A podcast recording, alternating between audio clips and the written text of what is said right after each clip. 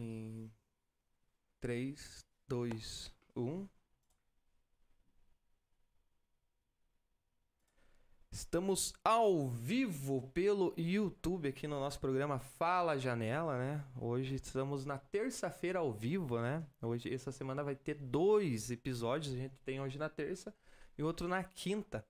E sempre no começo de cada episódio a gente sempre tem que agradecer a quem apoia o nosso programa, né? Temos a Digital Infotrônica, você precisando de manutenção de celular, né? Ela é especializada em vários empresas de celular, né? Já digamos assim, você que tem aparelho Apple, que tem medo de das pessoas aqui que não sabem mexer, eles são especializados também.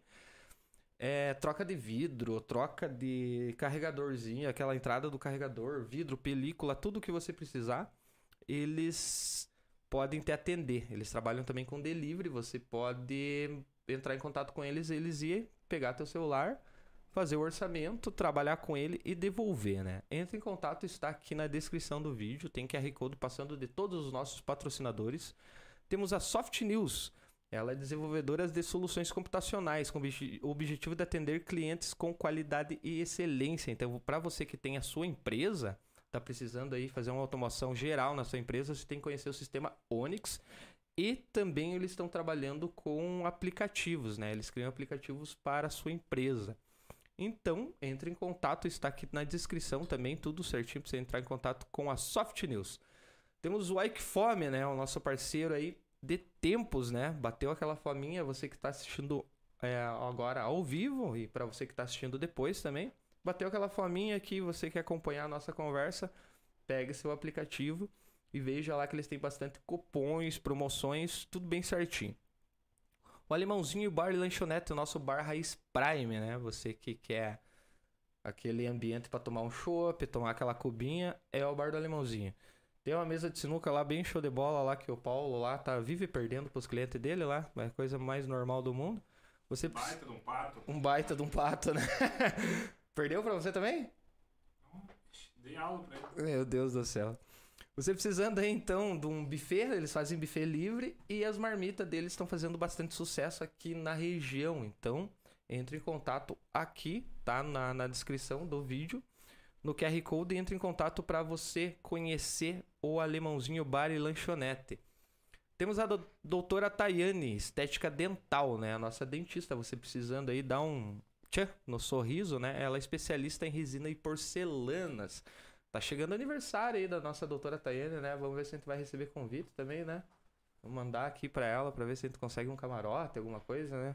E, ela que deu a dica lá no, no, no podcast que ela vem aqui, né? Falando do dia do, do, do aniversário e o local ainda, né? E agora ela fez toda aquela promoção lá. E agora a gente já sabe que é no The Hall, dia 30, alguma coisa assim, né? Open Bar. Vande- é, é, eu acho que vai ter que ser open bar pra nós, né? Então você quer entrar em contato com a nossa doutora? Está aqui no, na descrição do vídeo também. A Monique Dias, né? O nosso combo, né? Influencer e social media, né? Ela tem um curso aí, né? Ela- Ela tá terminando o curso de marketing dela.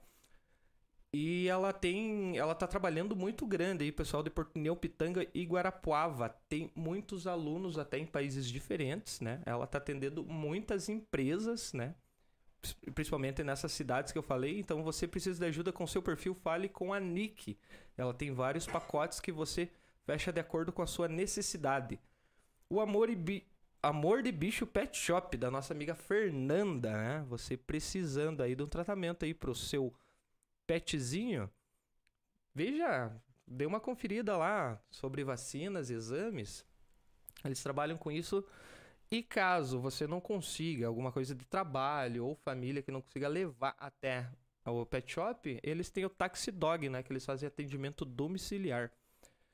A Bruna Malon, especialistas em sobrancelhas, né? Ela lê sua sobrancelha, analisa, analisa o direcionamento para lhe entregar um resultado natural, né? Está aí um mercado aí de sobrancelhas crescendo e a gente tem a nossa especialista aqui do Vale do Iguaçu, Bruna Malon.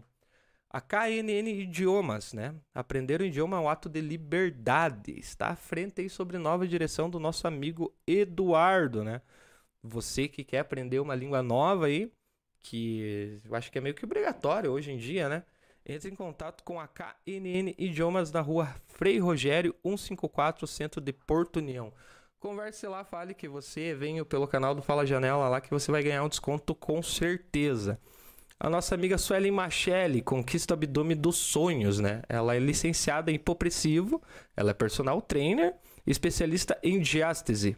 Você que quer ser aluna da Suelen Machelli conquistar seu abdômen dos sonhos, entre no link da descrição que você tem um contato com ela e ela também tem um curso muito legal para você conhecer.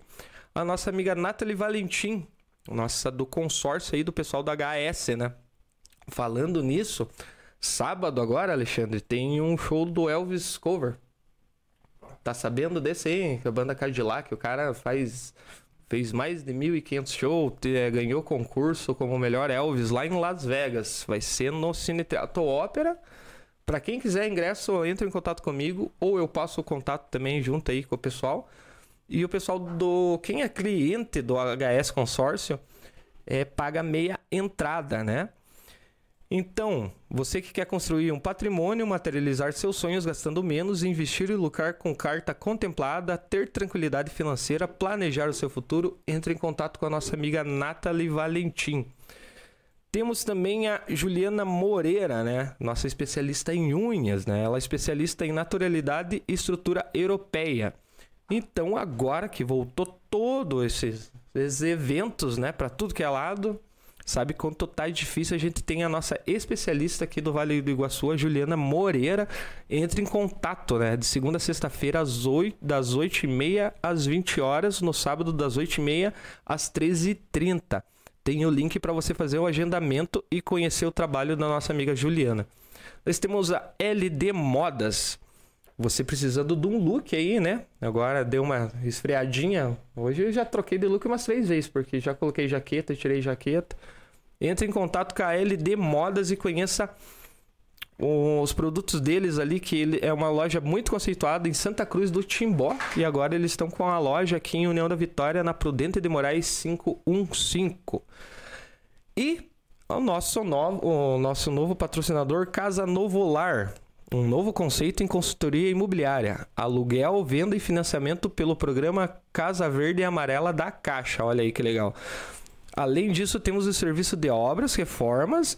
Então, se você precisa de um serviço sem burocracia e taxas altas de imobiliárias tradicionais, fale com o Novolar no 429 9969 4032 ou no Instagram que está aqui no link da descrição.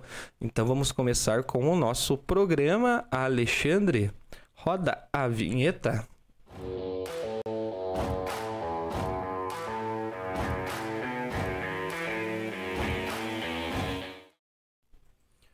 Boa noite, pessoal. Sejam muito bem-vindos. Hoje aqui estamos com a nossa convidada Jéssica. Boa noite, pessoal. Nossa amiga Jéssica, autora do livro Relatos de um Coração Ansioso. Para quem aqui da cidade, eu acho que acompanhou um pouquinho, né? Chegou Instagram. Chegou para bastante gente, né? Ó, oh, menina daqui escreveu um livro, tudo e tal. Como que é o sobrenome? É Pastorzak. Pastorz, o meu é Siozek. Nossa. E, e, também tem um C, se lê é Sioksek. E você não se lê. O, você não se lê, né? Ficou na história. É, pol, é polonês? Sim. É uh -huh. polonês, é. Então, é, o, todo mundo que é polonês, você não... não tem um C no sobrenome que não, não se, se lê, né? Me conte um pouquinho sobre você, né? Você escreveu o livro, que você é autora do, do Relatos de um Coração Ansioso, né? O livro está aqui, né? Para o pessoal conhecer. Tá teu Instagram, tá uhum. o link para quem quiser conhecer o, li o, o, livro também, tá aqui na descrição do nosso ah, vídeo. E mas a gente quer conhecer um pouquinho sobre você. Como que começou essa paixão pela leitura? Então, é, eu acho que desde criança eu tive muito incentivo na leitura, assim. Eu sempre ganhei muita coleção da literatura clássica, mesmo brasileira, e principalmente de da Turma da Mônica, que eram os meus preferidos. Ah, eu adorava. Antes mesmo de eu saber ler, eu já ganhava e ficava tentando imaginar as histórias, o que estava acontecendo, copiava as palavras sem saber o que estava dizendo, ficava enchendo o saco da minha mãe para ficar lendo para mim o tempo todo. Aí depois, né, fui aprendendo a ler e tal, e eu sempre gostei de inventar as histórias mesmo. Eu via as imagens e queria criar na minha cabeça o que estava acontecendo. Aí depois é, eu fui aprendendo a escrever, e aí a escrita e a leitura foram se misturando. E foi assim, aí eu comecei a gostar de ler livros mesmo mais tarde, mais diferentes, mas todo tipo de livro. Tudo que eu encontrava, eu lia. Às vezes até livros que nem eram pra minha idade, assim, quando eu era adolescente. Quem É, nunca, né? Quem nunca? eu encontrava, eu lia. Li muito Paulo Coelho, lia Dan Brown, qualquer coisa que eu encontrasse, assim, eu, eu lia. Aí, mais tarde, depois, né, de eu já ter demonstrado bastante gostar de ler, a, a minha mãe sempre me dava, a minha avó, toda a vida, assim, eu sempre ganhei muito livro de presente. Aí, mais tarde, eu lembro muito bem que minha madrinha me deu de presente a oportunidade de escolher um livro por mês. Que tal? Aham, foi assim, nossa, o maior presente que eu ganhava, né? Um livro por mês. Aí na época ainda tinha uma livraria aqui que era a de Sul, é bem antiga. Sim! Um abraço pro nosso amigo Bobs. Aham, faz um tempo já. Aí era uma pa- papelaria e livraria, né? Aí eu chegava lá, olhava a capa e lia a sinopse, e era isso, porque na época não tinha muita internet pra pesquisar sobre os livros. Que nem hoje em dia, quando eu vou comprar algum livro, eu leio a sinopse, pesquiso resenha, converso com as pessoas. Naquela época, não. Chegava na livraria, era que nem filme quando você ia na locadora, né? Sim. Chegava lá, escolhia o livro pela capa mesmo, lia um pouco da sinopse ali e levava pra casa. Às vezes dava muito bom e às vezes o livro não era tão legal, mas eu sempre lia. Nessa época eu nunca abandonava uma leitura, sabe? Porque era um por mês, então eu tinha que aproveitar. Imagina que, né? Mas é, é show de bola. Eu tive, assim, tipo, uns fios que, que me incentivavam a leitura, mas o meu era aquelas revistas da Abril que, e- e, Aham. algumas outras que eu não posso comentar aqui. mas mas você, você, ali na tua infância, ali, eu, eu fiquei sabendo que até você pensou em ser assistente do Maurício de Souza uma vez. Então, é, eu tinha. é, uma das primeiras coisas, assim, né? Além de astronauta, cantora, que eu queria ser quando crescesse, era trabalhar com o Maurício de Souza, que é o criador da Turma da Mônica, ajudando ele a inventar as histórias. E a gente, te- e a gente é, nessa parte, a gente é muito confuso, né? Eu, eu, eu vi que você fez balé, dança também, essas fiz, coisas, né? aham, nossa, fiz de tudo, Então, assim. além de ser astronauta, bailarina, Aham. cantora. Queria ser assistente do Maurício de Souza. E nessa parte do, do, dos gibis ali, você co- co- começando ali com, com a, li- a literatura, que eu acho que é uma das primeiras coisas que já acontece, né? Eu tenho Primeiro meu, contato. meu né? nenê mais novinho lá, a gente sempre tem. Ele não lê ainda, né? Aham. Mas tem aquela coisa assim, tipo, ah, o bichinho pega, é o Aham. macaco, pra tentar incentivar mais, né? E você também desenhava, você criava suas histórias? É, então, eu desenhava porque eu fazia os gibis, né? Eu via ali, comprava na banquinha, tinha uma banquinha na esquina, eu lembro bem que era no caminho de casa. Aí eu via e gostava daquela ideia de ter uma ilustração junto com a Uhum. leitura. Só que eu não sei desenhar muito bem. Então ficava aquela coisa meio bizarra, assim, com a historinha ali, né? Mas eu criava gibis, criava historinhas mesmo de heroínas, de contos de terror também. Mas era mais isso, assim, a- o desenho não foi pra frente, infelizmente. E você porque tem alguma coisa guardada dessa época? Tenho, aham. Ai, imagina. Tenho, eu, eu sou uma pessoa que, assim, que guarda bastante coisa. É, eu tô com 34 anos agora e tenho bastante coisa que eu também guardei. Eu tinha, nossa, eu. O de, herói, não sei o quê. Só que também não fui muito a fundo, né? Eu, eu devia. Os professor de português da minha época deviam ter, ter me incentivado mais. Tinha uma professora que ela assustou eu na leitura. Que ela falou assim: não, você tem que ler esse livro aqui de 300 páginas e me apresentar em 10 dias. Nossa senhora. Daí já estragava tudo. É, isso já é um problema muito grande, porque na escola a gente aprende muito as leituras obrigatórias, né? Que tem Uhum. que ter e tal. Só que eu acho que dificilmente uma criança vai começar a gostar de ler por conta dessas leituras, né? É, eu li o Paulo Coelho, o Alquimista, né? Aham. Não podia apresentar porque esse livro não se encaixava com a, a É. grade, não sei o que, que não era livro pra mim na época. Sim. Eu Falei, ué, mas é tão legal esse livro, né? Eu Então. nunca esqueço que foi, acho que o primeiro livro, assim, que, que, que eu li inteiro, aonde eu senti aquela sensação na hora que, ela, que ele fala que ele, que ele tá no deserto, Uhum. que ele sente a areia em volta dele, que, tipo, parecia que eu tava vendo aquilo, sabe? Uhum. Tipo, é, é muito legal. E querendo ou não, Paulo Coelho é um grande nome, né? Sim, aham. E outra foi aquele o diário, acho que é o diário do mago, acho que, que, Que é dele era também, né? que tinha aquele negócio que não sei se era no diário do mago ou algum outro livro dele que tinha aquela que você quando morre Não lembro. tinha um negócio assim que tipo a, dizendo assim pra você imaginar a tua morte e ver as pessoas chorando. Daí eu parei de ler ali, fiquei um pouquinho com medo. Ah, vou, vou pro próximo.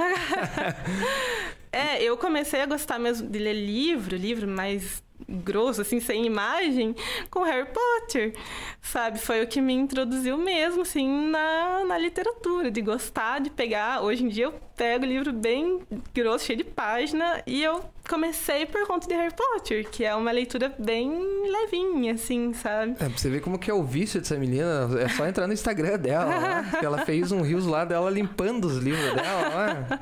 É, tem alguns, até me perguntaram se eu contei, eu não Eu, falei, contei. eu acho, eu acho que não, não coube todos os livros ali pelo tempo que o Rios tem, né? Que É, um minuto não, só, não, não coube. E aos 16 anos você começou a escrever o Isso. primeiro livro. Aham. Foi quando eu saí um pouco daquela coisa do- dos contos, dos quadrinhos, assim, e comecei a ter vontade de escrever algumas coisas mais longas, mais trabalhadas e tudo mais. Aí, nossa, era uma menina, né? Bem novinha, assim, mas sentia aquela vontade de me aprofundar um pouco mais numa história só. Então foi um negócio bem engraçado, porque é, eu acordei de manhã e minha mãe comentou que tinha tido um sonho um pesadelo, assim, com fantasmas à noite, uma coisa meio esquisita. E aí eu, nossa, tive o mesmo sonho. Não mesmo, assim, mas meio que aquela sensação de ter tido um pesadelo. Aí eu lembro que acordei, assim, com uma luz, sabe, no sonho. Só que eu tenho certeza, né, que isso provavelmente foi por conta dos filmes de terror que a gente assistia. e não alguma coisa sobrenatural. A gente, né, sempre assistiu muito filme de terror e tal. Aí eu pensei, nossa, mas isso dá uma história? Aí eu comecei a escrever alguma coisa ligada na vinda daquele sonho, né? Só que nunca veio pra frente. Aquela coisa, eu também comecei a escrever um livro até hoje. É, então tá lá em algum lugar até hoje. Aí foi. hum, Por conta dessa história, eu lembro que eu precisei fazer uma cena do passado. Aí eu comecei a escrever essa cena, e elas passavam nos anos 50 ali. Mas era pra contextualizar o que estava acontecendo nesse livro dos fantasmas. Aí eu comecei a escrever. Era uma cena teria uns cinco, umas cinco páginas. Só que quando eu vi, ela tava com 50 páginas. E foi se tornando uma coisa muito grande. Aquela onda ainda do computador, Word, essas coisas ainda. Eu escrevi no No caderno. caderno?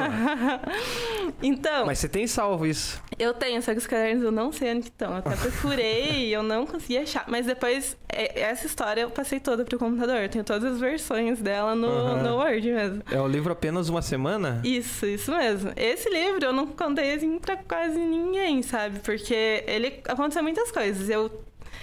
Esse também foi um dos que eu tive bastante dificuldade de terminar, porque eu sempre tive muita ideia e eu não conseguia terminar uma, uma história só. Eu queria ir pra próxima, mas eu falei, não, eu vou terminar. Aí eu terminei.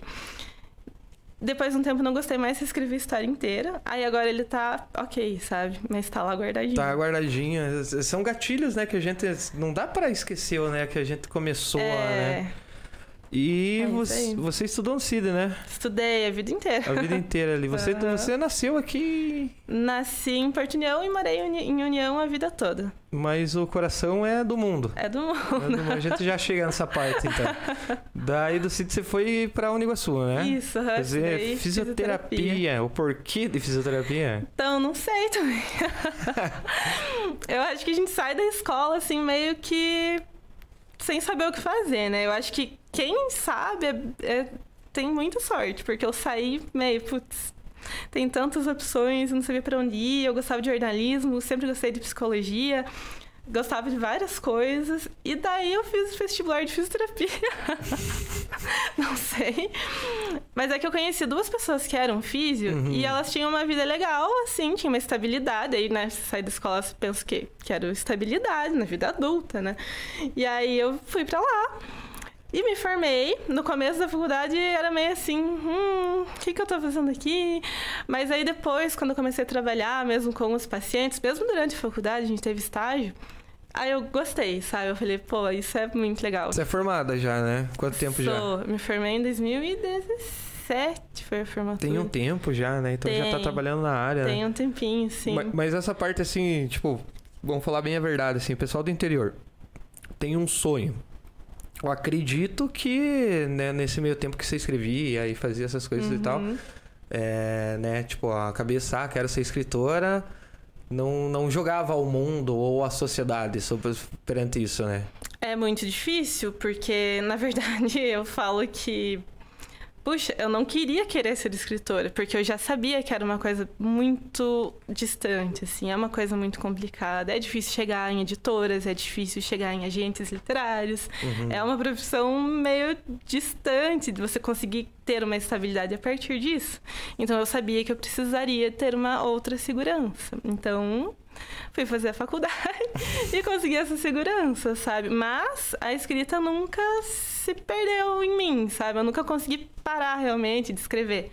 Então, e por eu tentar negar isso, eu acabei ficando muito ansiosa, tanto o título do livro. É, mas é, é assim, eu sempre falo porque, tipo, é o sonho de ser músico, né? Às Aham. vezes não que você vai pra fora gravar CD, mas você quer ser músico regional aqui, né? Sim. Mesmo aqui, eu conheço quem tá trabalhando na ativa faz anos, são pessoas que têm empregos separados. É. Né? Que minha mãe sempre fala, uma vez é, deu a pandemia, daí eu consegui um emprego, minha mãe falou assim. Que bom que conseguiu um emprego.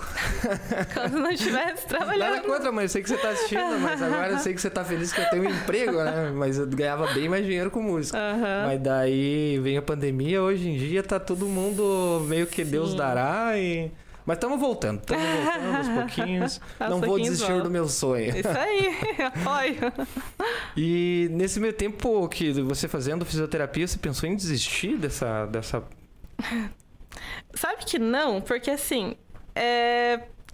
depois eu entendi que tá em mim isso, sabe? Faz Uhum. parte da minha personalidade, faz parte de quem eu sou, assim. Então eu tentei meio que abafar um pouco isso pra ver se eu conseguia focar totalmente em outras coisas, mas eu não, não pude, mas desistir assim, não. Quem sabe, às vezes, aquela parte de bater uma ansiedade, um hobby, alguma coisa, você, você pegava se escrevendo, né? Sim, é, então, por mais, até hoje eu falo, por mais que eu acabe não conseguindo mais trabalhar com isso, não consiga divulgar, enfim, eu sempre vou estar escrevendo, sabe? Sendo pros outros ou pra mim, é uma coisa que eu faço, sabe? É o que eu sou, assim, então não dá pra desistir, né? É, é legal, eu vi um filme uma vez que tinha um cara que ele trabalhava com frete e, e andava assim, tipo, com, ele andava nos Estados Unidos assim, tipo, bem, bem pobre. O, o, o dinheiro que ele tinha era dos fretes que ele fazia, que ele era chapa, carregava os caminhões, tudo e tal. Uhum. E ele foi vivendo, mas um filme bem doido, assim, tipo, que no final ele morre. E não faz nada. Só que, tipo, é uma história real, onde ele parava, cada lugar que ele parava, ele via alguma coisa e escrevia can- canções. Tinha um livrinho lá e ele ia ficava deixando- escrevendo. E daí acharam esse livro, só que ele deixava tudo assinado dele, tudo e tal. Chegou alguém que descobriu esse livro e achou interessante fazer essas canções é, passar por um direitos autorais da família. Da família E a- dele. é, isso que foi mais legal, porque alguém podia Aham, ter roubado. Podia roubar, assim, assim. E a família dele hoje tá. Os filhos, né? Estão vivos até hoje, que é, é um cantor, é uma família. Até o filho dele é um cantor que virou júri do, do acho que do The Voice, sei lá, que era country e tudo e tal. Diz que, Que legal. bem famoso, tudo e Olha tal, só. por causa das letras do, do pai dele, que não conseguiu fazer o sonho dele, mas ele tava ali batalhando pra que um dia, né, acontecesse. Era ele, né? Em algum Exatamente. momento aconteceu. Agora, voltando aqui na, na, na, na- na sua formação, né? Você já trabalhou com fisioterapia ortopédica, né? Isso. Neurope... Pediátrica. O que, que é neuropediátrica? É, eu trabalhava com crianças que, que tinham algum problema relacion- relacionado a neuro, neurológico, né?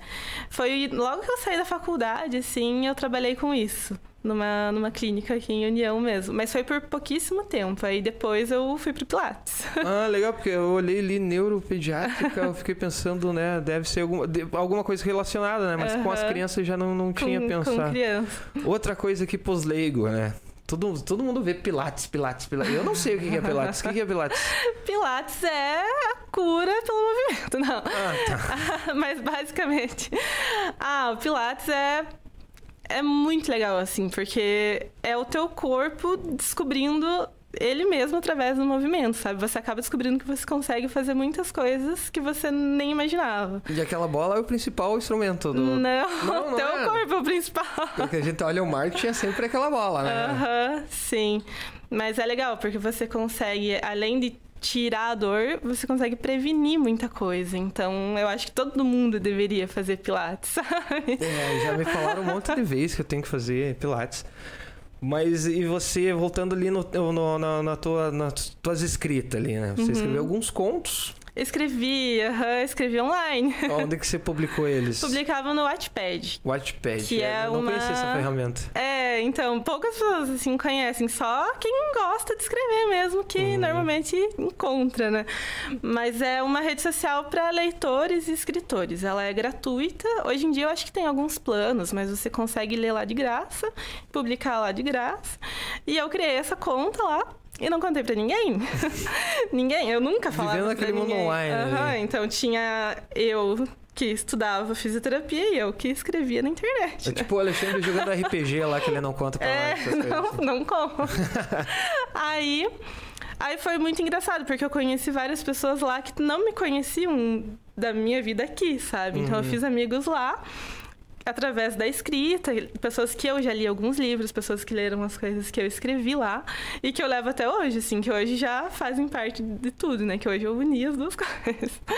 Mas eu postava lá. É, é bem bacana, assim. É, as pessoas podem comentar em cada parágrafo, elas podem votar em cada capítulo, elas podem te mandar mensagem, entrar em contato. E na hora que você publicou lá, não ficou pensando assim, ah, ninguém vai ver, eu não vou ter. Então, eu, eu, pensava. Eu, é engraçado, porque eu pensava assim, ai, tomara que ninguém veja.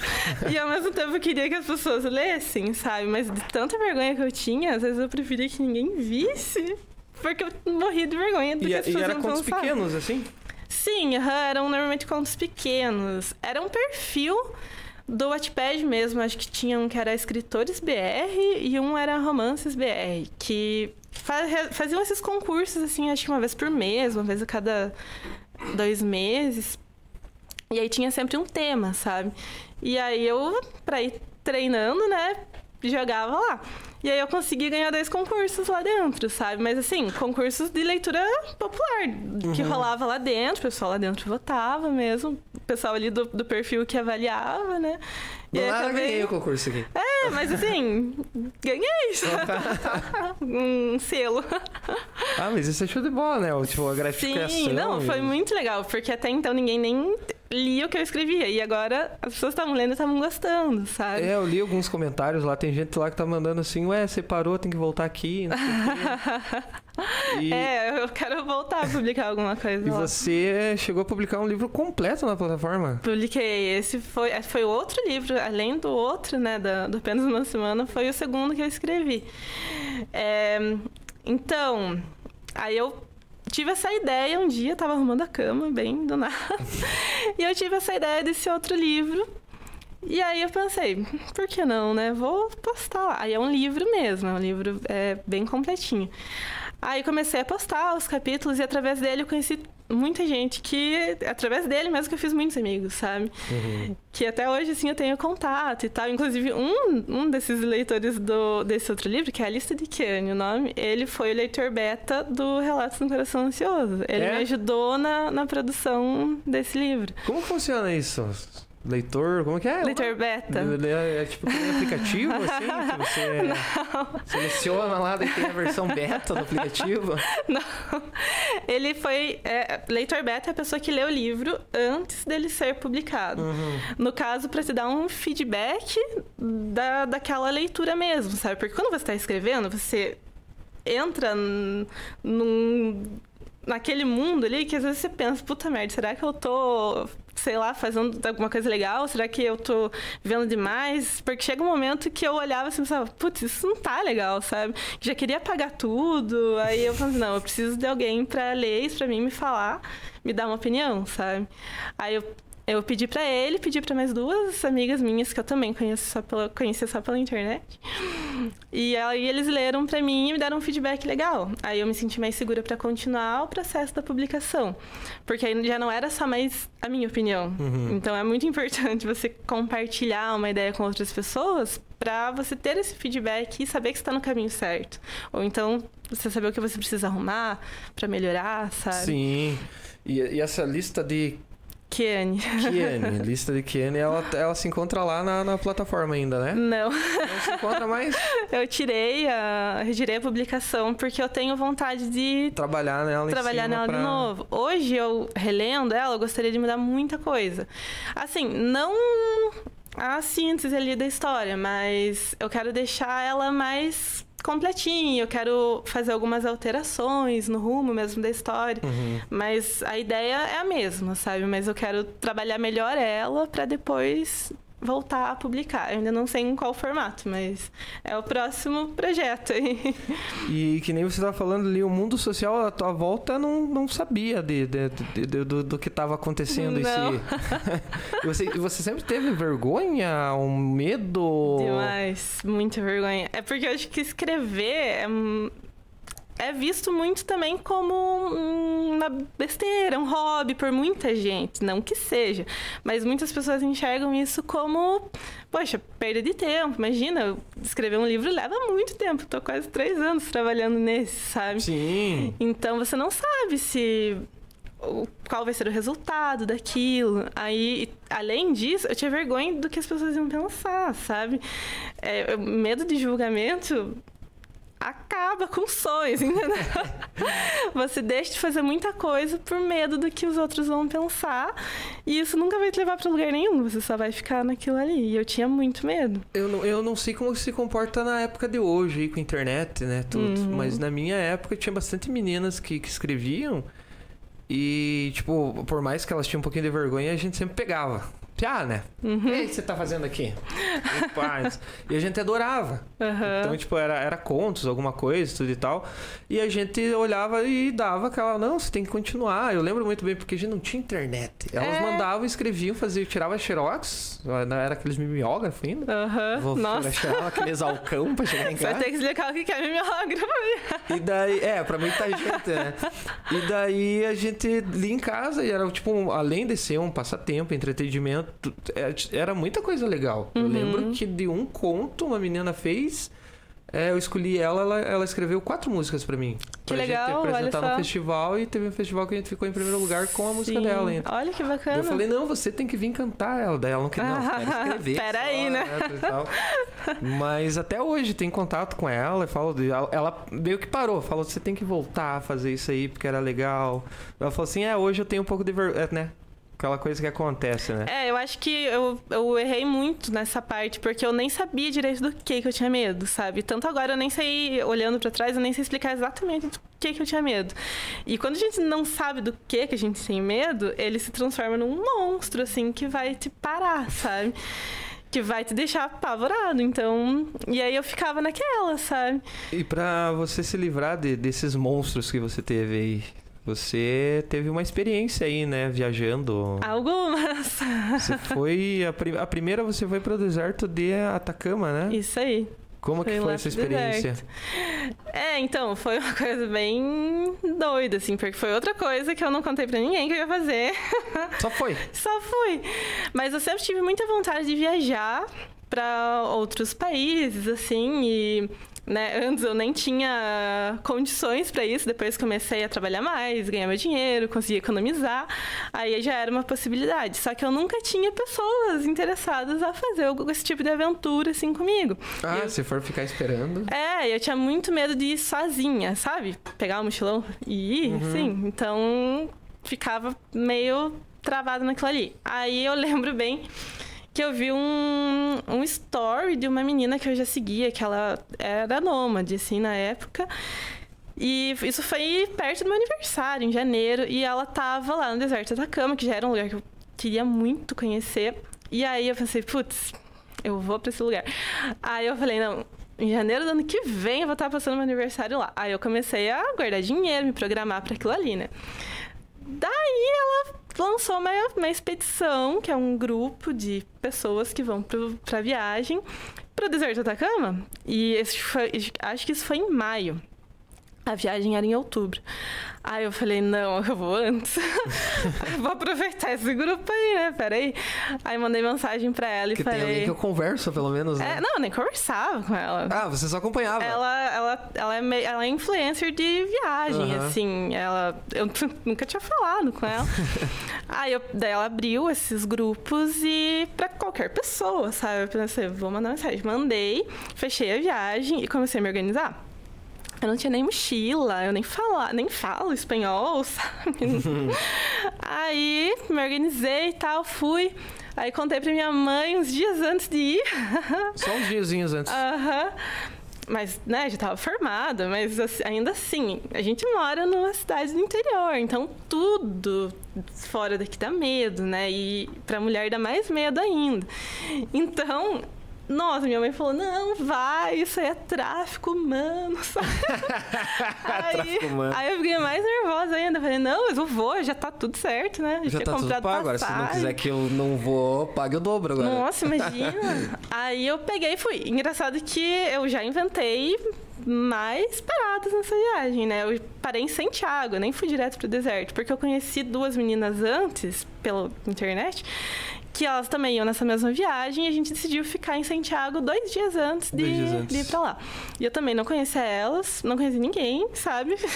Só fui e conheci Santiago É. e não era nem pra mim ter conhecido. É, a sorte, tipo, que.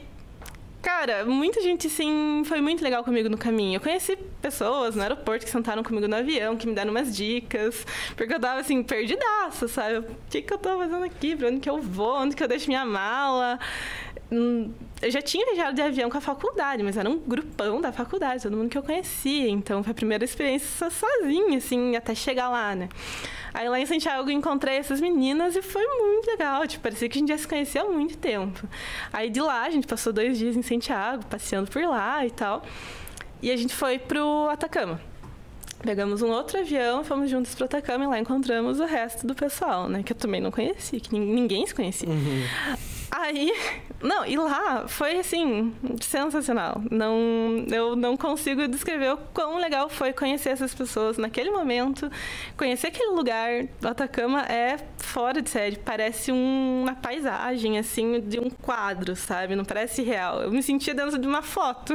É, eu, eu- eu vi que você gosta também de fotos, né? É, então. Mas esses lugares normalmente não tem como descrever nem por palavras e nem por fotos, né? Nossa, não, é, é fora de série. O céu lá à noite é, é muito estrelado. É, é, hum, sério, é muita estrela mesmo, sabe? Parece.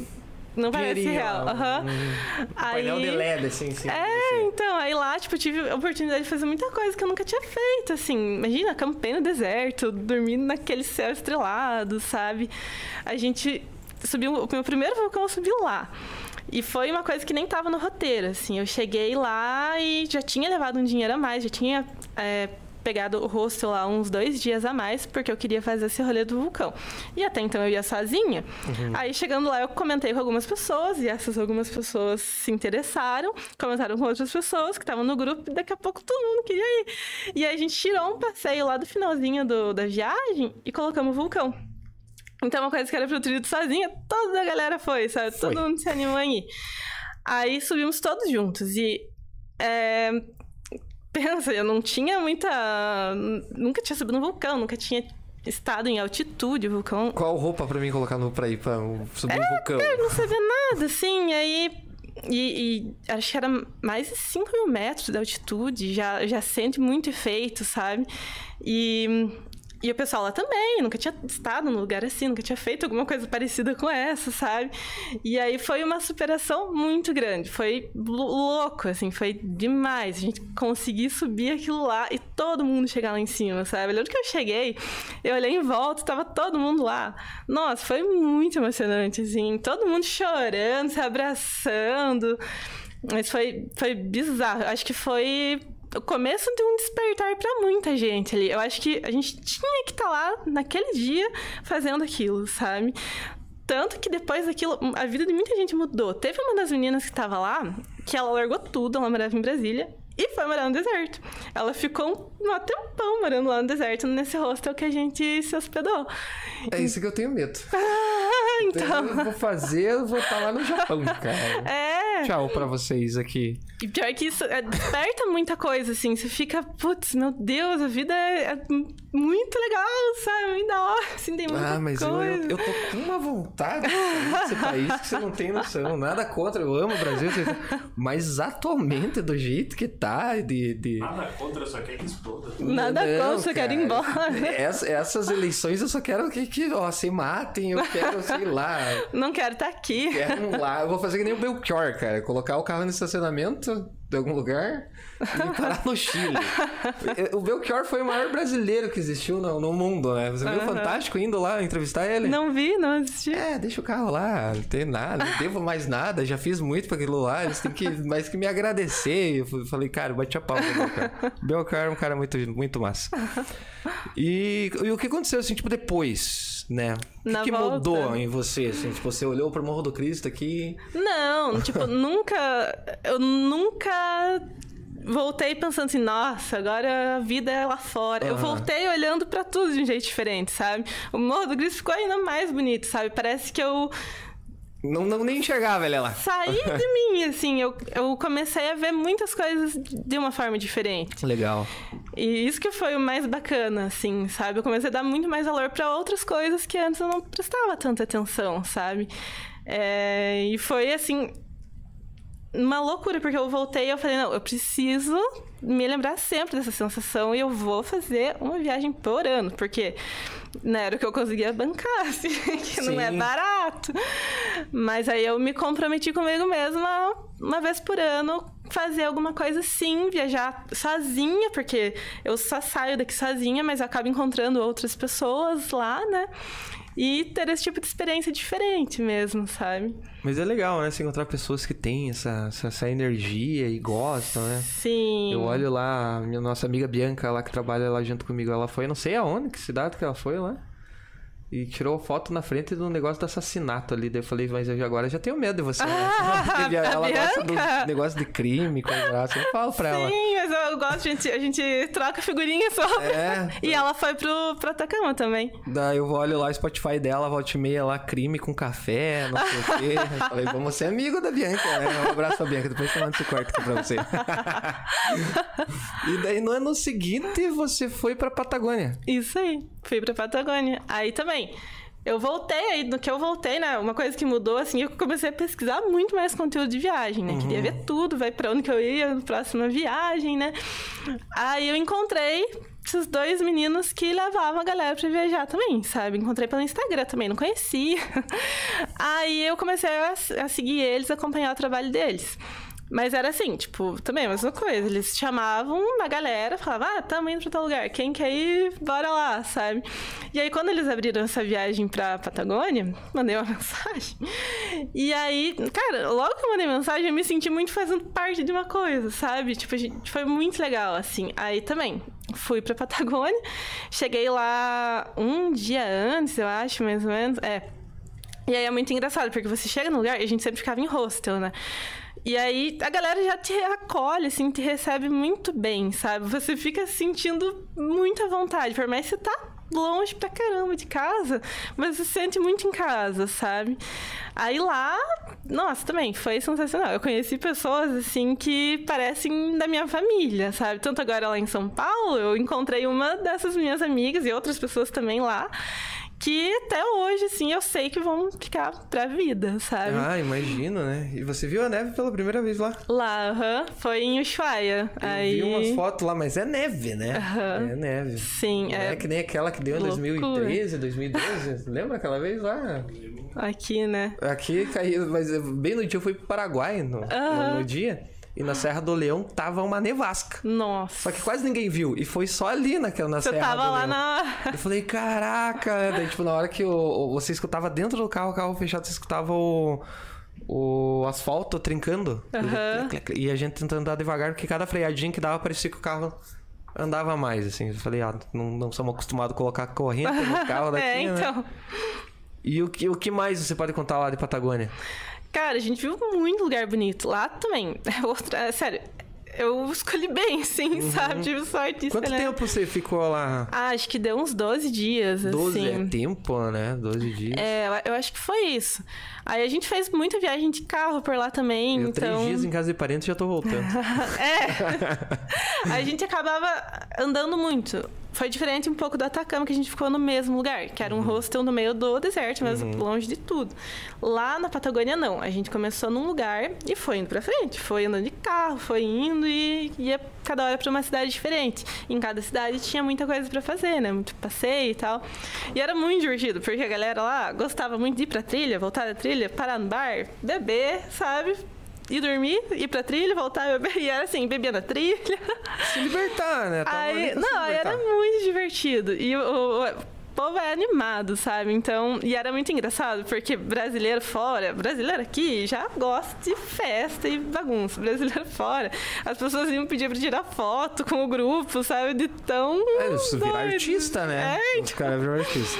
Aí lá também eh, a gente foi no Glaciar Perito Moreno, que deu pra andar mesmo em cima da geleira, sabe? Foi uma experiência bem legal. Ah, eu não ia. Vai quebrar esse troço aqui. né? Não, Eu assisti muito filme desse trem, eu Não vou. não, não vou. Mas acho que você chegar na hora, você vai, né? Porque a Vai. experiência é única, tá ali na tua frente, né? Quando que você vai fazer de Sim. novo? né? É, isso que você fica pensando. Quando que eu vou voltar aqui de novo? Porque não é barato pra fazer esse tipo de, viagem. E quando você tá lá, você fala, não, eu vou. O que tiver pela frente, eu vou, né? É, eu sei. Eu fui pra Cascané uma vez, vi aquele to- tobogã, eu falei, eu vou. Não, não quero nem voltar pra Cascané. Nunca Mas mais. Eu, fui, eu Foi fui. uma vez, mas foi. Daí chegou em 2019, né? Então, Isso. 2019 é um ano antes da pandemia, né? Daí você fez uma viagem pra Guatemala. Guatemala. Aí, então, aí esses meninos que eu conheci lá, que organizaram essa viagem da Patagônia, depois eles acabaram se tornando uma empresa, mesmo um clube de viagem. Tipo, eles formalizaram o negócio. Que legal. E continuam até hoje vendendo esse, esse trabalho, sabe? Então eles levam ainda a galera pra passear no mesmo estilo pra viagem. Só que agora eles já são uma empresa, é La Ruta Madre o nome. La Ruta Madre. Isso aí. Vamos fazer propaganda, né? Porque, olha, alcançando o pessoal de longe, Vale né? a pena, olha. Quem tem medo de viajar sozinho, também inseguro, vai com eles, que é muito bacana. E assim. Guatemala, você viu Fui- um vulcão também. Fui com eles, aham. Fui com eles. Aí lá. Aí também, nossa, que loucura. Guatemala foi loucura total, assim, porque é muita coisa pra ver. E choveu pra um caralho quando a gente tava lá. Então. Não tenha medo, é um podcast, você pode falar aqui. Então, muito, muito passeio que a gente fez lá, a gente acabou pegando muita chuva. Inclusive, pra subir o vulcão, a cidade tava assim, embaixo da água. Tava uma chuva torrencial. A gente acordou naquela manhã pra ir pra lá. Tava chovendo muito. Tanto que teve muita agência lá, de, de lá mesmo, os guias, estavam cancelando a subida por conta de deslizamento de terra. Tava meio, meio tenso ali o negócio. Mas o nosso guia, né, que é de lá mesmo, conhecia a montanha, tipo, muito bem. Ele falou, não, vamos lá, eu garanto, né? Tipo, confiava no taco dele, assim. Aí a Vocês gente. estão aqui a aguentar toda essa chuva? É, a gente falou, então bora, né? Você tá dizendo, vamos lá. Aí a gente foi. E aí foi um negócio legal, porque acabou que foi só o nosso grupo. Então, tipo, só tinha gente lá. Não tinha mais nenhum outro grupo de outros guias. Foi só a gente subindo. Aí a gente subiu na chuva, mas uma chuva, assim, demais. Aquilo escorria, sabe? Subiu todo mundo com, com capa de chuva, daí carregando mochilão, mochilão pesadaço, sabe? Sim. Que aí você tava indo pra acampar, tinha que levar água pra comida, água pra beber, além de roupa, Barraca, roupa, barraca, tudo, né? colchão, é colchonetezinho, né? Isolante. Aí foi engraçado porque a gente subiu tanto, e lá também tem um pouquinho de altitude, acho que chega uns 3 mil metros. A gente subiu tanto, e era muito íngreme a subida.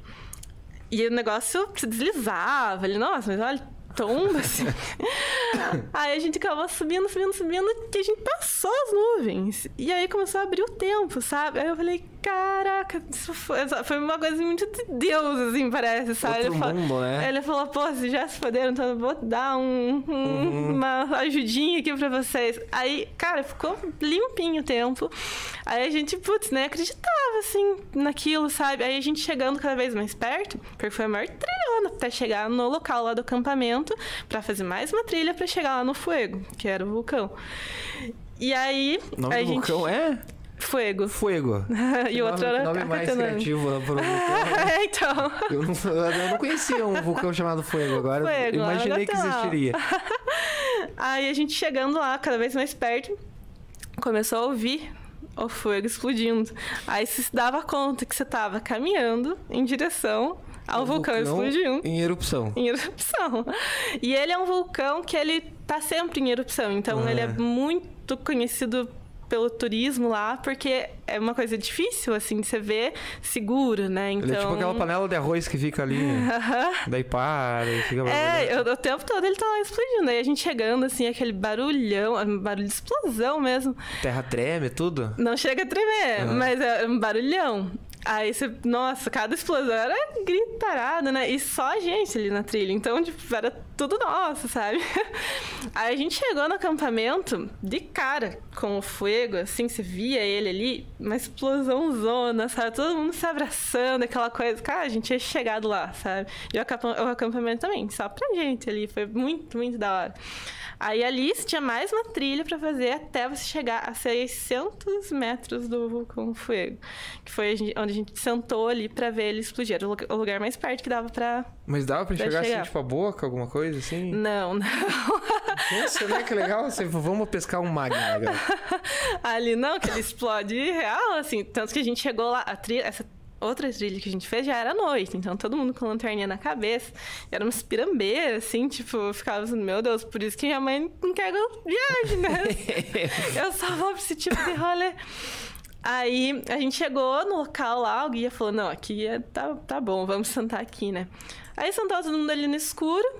Aí daqui a pouco o negócio explodiu, assim. Aí você vê aquele monte de lava voando, sabe? E descendo pelo vulcão mesmo, fazendo ah, aquele desenho, que sabe? coisa legal. 600 metros? Aham. Meu Deus do céu. Aí.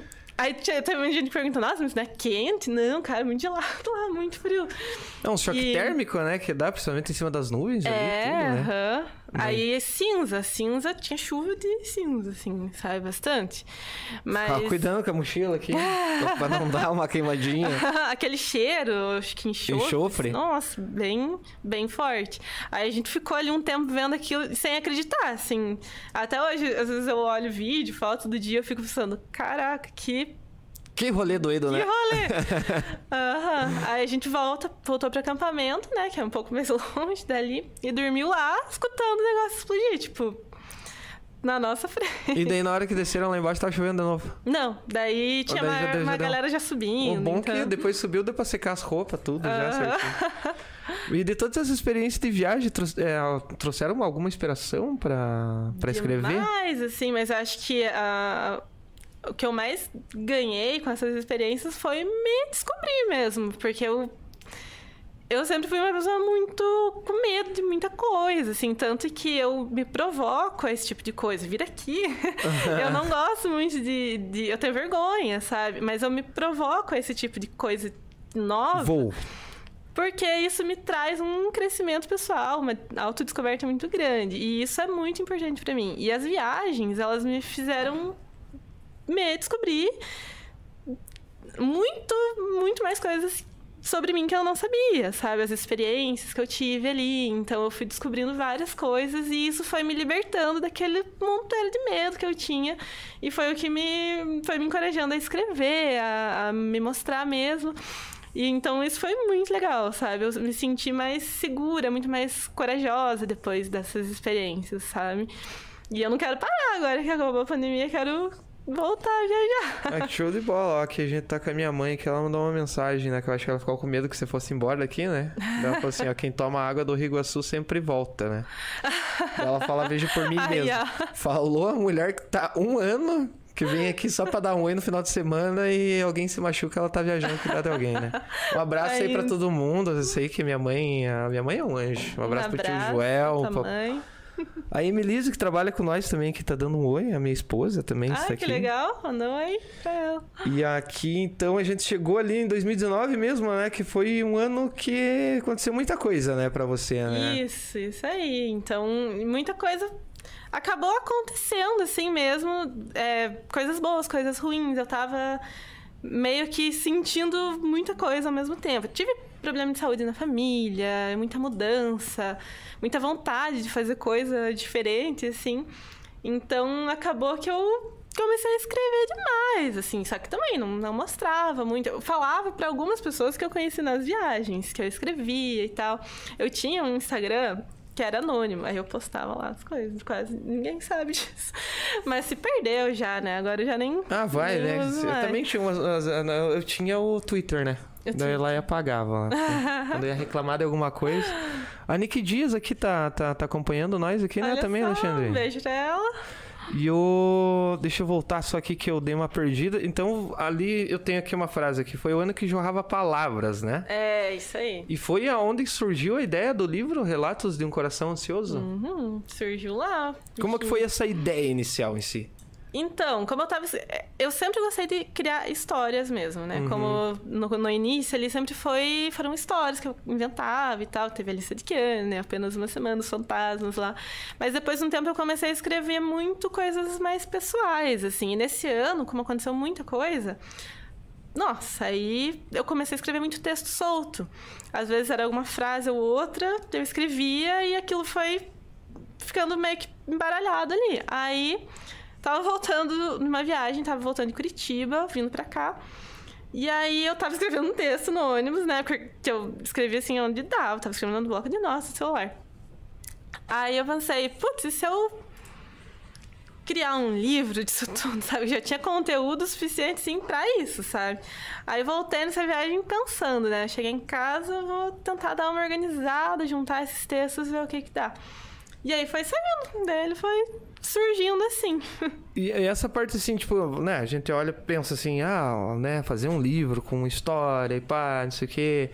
Essa, essa parte assim, como você foi criando, como foi dividindo? Você, eu vi que você dividiu em três partes, né? Isso, então, esse livro ele foi dividido em três partes. Aí, como eu tinha muito texto solto sobre vários assuntos, eu acabei escolhendo falar no primeiro capítulo mais sobre a vida mesmo, algumas reflexões, assim. É, muito do conteúdo que eu posto no meu Instagram é parecido com o que tem nessa primeira parte. Embora tem muito texto que nunca postei em nenhum lugar no livro, mas acho que tem, é mais parecido assim com essa primeira parte. Na segunda parte eu escrevi muito sobre o amor, o amor romântico mesmo. Então essa parte que eu ficava mais receosa de mostrar para as pessoas. E essa parte eu nunca postei em lugar nenhum. Foi direto pro livro, tá lá. Aí a terceira parte foi muito mais dessa autodescoberta mesmo, autoconhecimento, que né, depois de um tempo eu comecei também a fazer terapia, que me ajudou bastante a destravar ainda mais essas, esses medos, essas coisas que eu tinha O dentro pessoal de tem receio, mas é sempre bom, né? Eu acho que todo é mundo devia fazer. Muito bom, muito bom mesmo. Todo mundo devia fazer. É muito. Você, você acaba conseguindo organizar muita coisa, assim, que você tem dentro de você, que hum, parece que é uma bagunça, mas aí na terapia você dá uma organizada. Aí essa terceira parte é muito disso, então trouxe muito também da, da, do resultado das experiências das viagens, que eu fui me descobrindo mais, fui me tornando mais corajosa. Eu falo muito sobre o, o passarinho sair da gaiola, né? Tem um texto ali. Estamos ao vivo, tivemos um pequeno problema aqui no nosso, na nossa conexão, né? Deixa eu só dar aqui um teste aqui, ó. Estamos vol- voltamos, sim, apareceu que a gente voltou. A gente tava falando sobre as partes do livro, né? Que foi dividido em três partes, né? Isso aí. Essa foi uma parte que já que- está marcada aqui, né? Aham. A pergunta que eu falar ali, a segunda parte que você fala sobre o amor. é um livro pessoal, né? É, é um livro bem pessoal. Mas assim, é, como eu tinha outras histórias também, outros livros, eu peguei muito daquilo, sabe? Então eu peguei alguns recortes de outros livros, então dei uma mesclada ali no meio, sabe? É, mas é isso aí. E aqui, ó, um abraço aqui, bem na hora que parou, né, o nosso programa aqui, a, a Ca- Carol Mary, né? Amando Aham. conhecer um pouquinho sobre Ai, mais que a- da Jéssica, né? Um E, beijo pra Carol. e desse- dessas três partes aqui, então, seria a primeira parte da vida, a segunda parte sobre o amor e a terceira parte sobre a libertação, né? Uhum. E ele mesmo sendo um livro pessoal de vivências, você conheceu pessoas que leram o livro Uhum. e, e como que foi, assim, tipo, esse... Sim, então. Isso que eu achei bem legal, porque por mais que ele é um livro bem pessoal, tem muitas coisas que eu escrevi sobre sentimentos meus mesmo, mas teve várias pessoas que vieram me falar que parece que o livro foi escrito para elas, sabe? Então, essa parte é muito legal, é muito gostoso saber que alguma coisa que eu escrevi em algum momento foi útil para outra pessoa, que outra pessoa se identificou em algum momento também. Então, essa parte é muito gostosa, assim. É saber que as pessoas estão lendo ele já é puf, um É, É é, impre- o sonho, né? É impressionante, às vezes, onde a gente se encontra num ponto do mundo que a gente pensa que às vezes a gente é único, mas a gente é muitos, né? Sim. Em, em muitos lugares do mundo, né? É isso aí. E quanto tempo demorou o processo, né? O livro, vamos começar dizendo assim, tipo, não tem, não é editora, ele é totalmente Independente. independente. E quanto, quanto tempo? Então, desde a da, da escrita mesmo, quando eu comecei a organizar ele, até os livros impressos foram quase três anos, assim. Então foi um tempinho aí. É, né? Foi bastante, bastante tempo. É, mas como eu participei de cada etapa, eu, eu trabalhei em cada processo, eu, eu consegui entender Uhum. o trabalho de você publicar um livro, que não é uma coisa tão simples como às vezes parece. Hoje em dia eu pego um livro e eu fico pensando, cara, é muita coisa que tem que ter pra isso aqui tá aqui na minha mão, sabe? Eu já vejo com outros olhos, assim. Então são vários registros, é preciso de outras pessoas para lerem ele antes de você tá oferecendo para compra, sabe? É preciso de pessoas que revisem, porque você lê tanto aquilo que, nossa, eu lembro que chegava uma hora assim, parecia que eu tava, não tava enxergando mais nada, tava vendo tudo embaçado. Então, eu tinha muito medo de perder alguma coisa, ter algum erro. É preciso da diagramação, então, para organizar ele nas páginas mesmo, da capa. E antes de eu, de eu abrir isso para outras pessoas, para as pessoas que trabalharam comigo na produção mesmo, eu ficava pensando que eu deveria fazer tudo sozinha. Então eu já tava com uma ideia, não, vou aprender a diagramar, vou aprender a fazer capa, sabe? Só que, cara, é impossível e nem é legal. Depois eu entendi que Cara, antes eu achava que era, tipo, eu estar trapaceando, eu, eu querer pedir ajuda de outras pessoas. Mas hoje eu vejo que compartilhar isso com outras pessoas transformou esse sonho em muito mais do que meu, sabe? Ele se transformou num projeto muito maior. Dar ele para outras pessoas lerem, para me ajudarem a fazer ele o que ele é hoje, que ele você pode pegar e folhear e ler. Cara, é, foi muito legal, sabe? Eu me senti muito mais feliz, assim, com tudo depois que eu abri ele para essas pessoas. Quando É eu por isso que vira obra, né? Porque é aquele compartilhamento de você, né, fazer todo esse, esse trabalho. E você poderia explicar sobre a capa? Então, a capa, quem fez foi a, a Babi, ela tá, tá ali na, na- no comecinho, né, na ficha. E foi, uma, foi um trabalho bem legal, assim, que a gente fez juntas. Porque eu, antes, né, de eu, eu contratar ela, de eu chamar ela e tal, fazer um orçamento, eu tinha... Eu, tinha muita ideia do que eu queria, só que eu não sabia exatamente, não tinha uma imagem.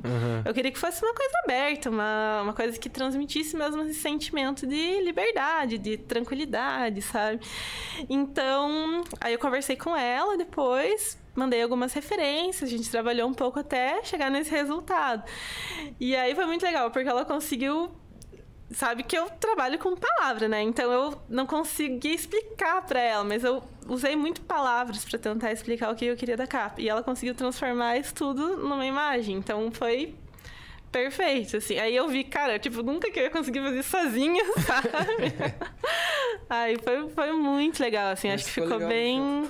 Pegar ele aqui, né? Combinou bem, assim, com, com o livro mesmo. Relatos de um coração ansioso. As paletas de cor dele ficou muito show de bola, né? Sim. Outra coisa engraçada foi que eu falei pra ela que eu tinha vontade que ele tivesse amarelo e rosa, né? Cor de rosa. E aí no dia que a gente teve essa reunião, que a gente sempre. Ela não é daqui, né? Então a gente sempre tinha. Fazia vídeo chamada e tal, reunião online mesmo. Aí ela falou, cara, sério, sabe que eu adoro essas cores? Aí ela me mostrou a garrafinha de água, outros, o celular dela, tipo, era tudo rosa e amarelo. Ela falou, nossa, que coincidência legal, né? Então, também teve isso, assim, foi bacana. Então tá aqui, ó. Revisão Vanessa S. Marine, né? Uhum. A capa Bárbara, Clares Venturotti. Venturotti. E diagramação. É April, April Cruz. April É um. Ela escreve também, esse é o nome que ela usa. Isso para catálogo. E como que foi o lançamento? Ah, o lançamento foi muito legal. Também foi outra coisa que eu tava meio assim, faço ou não faço, faço ou não faço. Lançamento, né? Um, um livro independente. Mas aí eu fiquei pensando, poxa, eu quero compartilhar isso com mais pessoas ainda. Eu quero estar comemorando isso com outras pessoas. Eu sempre gostei muito de fazer festa, né? Então eu quis compartilhar esse momento, sabe? Não queria guardar só pra mim. Então foi mais isso, foi uma comemoração Ah, mesmo. tem que ali. fazer, né? Até- você inicia o livro aqui, né? Pra você que foi o meu maior Isso. medo e coragem, né? Aham. E na próxima página já o título Nasce um Coração Ansioso, né? Uhum. E é, é, é uma vitória, né? Querendo ou não, né? Tipo, ele, é- É. ele tá aqui. Imagino que você olha pro livro e deve sentir muitos sentimentos, né? Nossa, nem, é- nem acredito. Agora, né, que você tá na. ne- ne- Nessa época de lançamento, né? Que você tá. tá Sim, correndo, né? E você foi agora, você tava semana passada, agora, essa semana aí? Semana. É, semana final de passada semana. você tava em São. Paulo na. na- Tava, na fui Bienal, pra- né? Fui pra Bienal. Aí lá também foi muito bacana. Eu já tinha participado da Bienal em 2018, que foi a última que teve em São Paulo, né? Antes da pandemia. Aí foi bem diferente dessa vez, porque dessa vez eu tinha um livro. Então eu entrei como escritora mesmo, sabe? Entrei com a credencial lá, eu ficava, nossa, nossa, estou aqui como escritora. Só que, é claro, é um livro independente, então é, a divulgação dele é através da conversa. Então eu conhecia uma pessoa que conhecia outra pessoa e me apresentava, a gente conversava. E é legal que assim ele vai caminhandinho, sabe? No seu ritmo, no seu tempo, e vai chegando cada vez a mais pessoas. E é, é muito gostoso isso, poder compartilhar ele com cada vez mais gente, assim. Que show de bola, parabéns pelo livro. Obrigada. E pra quem quiser né, comprar, funciona de duas formas, né? Agora, hoje em dia. Isso. Como que funciona? É, pro pessoal aqui de União, né, que consegue retirar comigo, pode comprar com- pelo Pix mesmo. Tem um aí- link ali embaixo lá Tem, pra, um, pra te retirar tem com os você. links lá no meu perfil, aí retira comigo. E pra quem é de fora, né, que quiser comprar, eu tô sempre indo no correio pra enviar. Então tem um outro link Uhum. que é do PagSeguro, daí tem endereço e tudo mais pra eu poder enviar ele pelos correios. E- Aí são essas duas formas. E você cuida da logística, tudo. Tudo. Tudo. Todas as partes. E, e o próprio lançamento lá, no- lá na Bienal, lá, você, né, por não ser de editora lá, você fez a, a- a promoção lá? Como que foi lá do livro lá? Ah, lá eu andava com ele, cada pessoa que eu conversava, eu comentava, né? Eu perguntava, nossa, esse livro? Eu falava, então, eu escrevi aquela coisa. Colocava o livro no meio dos outros. a gente Aham. vê, Ah, essa aqui conhece a autora. Não, daí teve uma coisa muito engraçada, que teve o- um, um menino lá que tava autografando livros, né? O livro dele, aí... Tem, tem, tinha uma menina que eu conhecia lá, ela falou, não, conheço ele também, vamos lá que eu te apresento. Eu falei, cara, não tenho nem um livro dele pra ele autografar pra mim. Eu só tenho o meu, vou falar pra ele autogra- autografar Autógrafo o o meu. meu livro. Aí ela me fez ficar na fila, a gente ficou lá, daí conversou com ele. E aí, eu entreguei o livro, pra- o livro pra ele, e ele pediu pra eu autografar o livro dele na sessão de autógrafos do livro dele, sabe? Eu entreguei o meu. Aí eu fiquei, putz. Mas foi legal, que assim, né, ele, ele vai indo, sabe? Se o cara acha legal, ele já comenta com outra pessoa. E, cara, eu fico pensando que talvez tenha alguma coisa ali que alguma outra pessoa que eu nem conheço pode precisar ler, sabe? Então, ele vai estar no mundo. En- Então, acho que em algum momento alguém vai abrir ele vai ler alguma coisa que precisava ler bem naquela hora, sabe? Isso me dá uma sensação muito boa, assim. Imagino, e, e ali no próprio lançamento, como que foi assim, tipo, a sensação de dar o primeiro autógrafo? É, bem, bem louco, assim. Primeiro foi pra minha mãe, né? Ah, foi pra tua mãe, foi o primeiro autógrafo, foi pra tua mãe. Foi o primeiro. Aí também era uma outra coisa que eu nunca tinha feito, assim. Aí depois tava lá, né? Só, só autografando. Mas foi muito legal. Foi uma sensação única, assim.